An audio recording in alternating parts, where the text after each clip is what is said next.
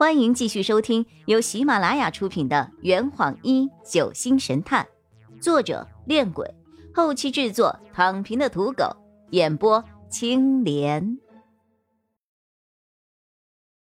第二百四十九章，毕业了就结婚的。张璇狐疑的看着洛佩，那么久的事，这么小的东西，你都记得？洛佩不好意思的抓了抓后脑勺，呃，我和他说过话。你说的没错，娇娇是我的未婚妻。江宇的眼睛湿润了。我的母亲在生下我之后，就跟别的男人跑了。我是被父亲一手带大的。十六岁那年。我考上了县里的重点高中，认识了当时的娇娇。那个时候，我父亲跟别人合伙做生意，一不小心得罪了县里的大官。当时我的父亲无权无势，在警局中更没有半点的人脉，于是很快就被陷害入狱了。因为父亲的事，在那段时间里，我被班上的同学嘲笑。被学校的老师排斥，成绩一落千丈。就在这个时候，娇娇站了出来，她就像天使一样的出现在了我的生活中。娇娇是班上的班长，当她发现我的成绩大幅下滑的时候，便立刻来找我了解情况。我告诉了她家里发生的事，不过。我当时并不知道娇娇的父亲是警局刑事科的大队长。我也没有想到，他会把我的话告诉他的父亲。一个月后，我父亲从拘留所里放了出来，被宣告无罪，而陷害他入狱的那位大官，也得到了应有的惩罚。这件事之后，我和父亲带上礼物。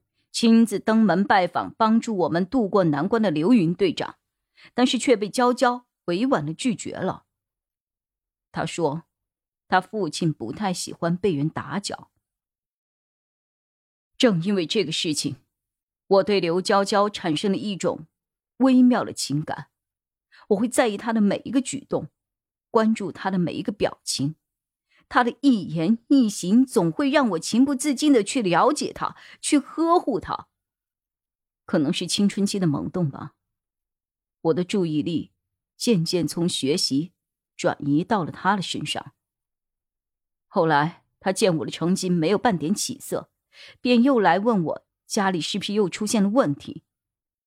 就在那个时候，我再也无法抑制自己心中的情感，我对他。表明了自己的心意，他对我说：“那你就好好读书，以后跟我考上同一所大学再说。”也就是从那个时候开始，我发愤图强。高中三年，我一直将他视为要超越的目标。每次看到他，我都能够产生无穷的动力。高中毕业后，我跟他考取了同一所大学，他学的是痕迹鉴定，而我。读的是刑侦。我们约好，大学毕业后一起去警局工作，一起为社会除暴安良。我们在大学里确定了关系，还互相见过了对方的家长。因为之前有过几面之缘，刘队长，啊不，那个时候他已经是副局长了。刘副局长对我也是十分关照的。大学毕业前就安排我进了分局实习。我和娇娇约定好，大学毕业就结婚。我们甚至买好了戒指，订好了婚宴。可是，可是，就在我们毕业的那年，一四年的三月，刘副局长受邀参加琼山的一场拍卖会，娇娇也一起跟了过去。可就是这一场拍卖会，让我，让我失去了一切。江宇突然放声嘶吼着：“都是你们的错，都是你们！我不知道你们是什么人，又为什么要举办那样一场杀人的宴会？为什么？为什么你们可以活下来，而娇娇就要死呢？我本来，我本来有一个很爱我的老婆的。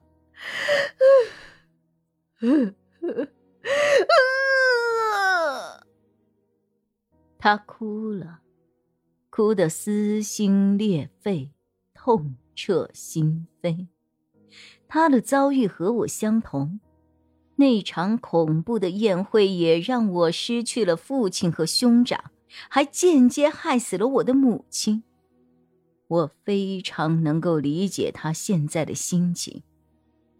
江宇用力的擦掉了脸上的眼泪，恶狠狠的说：“从那个时候开始，我就发誓要报仇，我要亲手杀死那个在通天别馆制造血案的罪魁祸首。”大学毕业后，我正式进入了分局工作。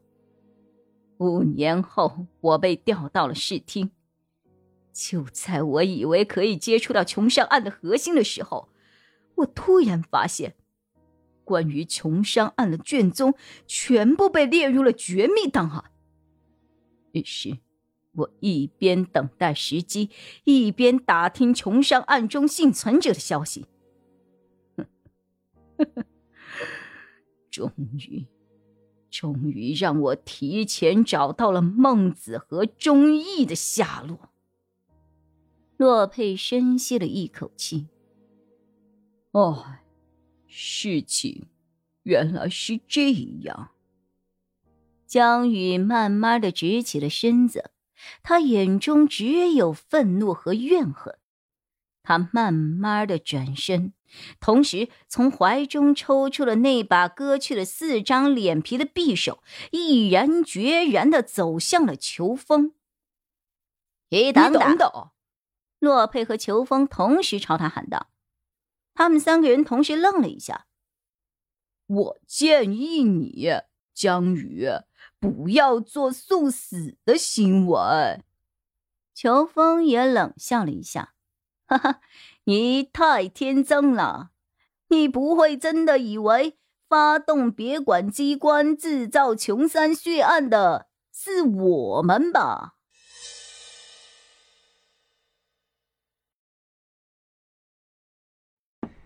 这坛已经喝完了，呵你猜出凶手是谁了吗？啊，老板，拿酒来。呃呃，更多精彩，请关注青莲嘚不嘚。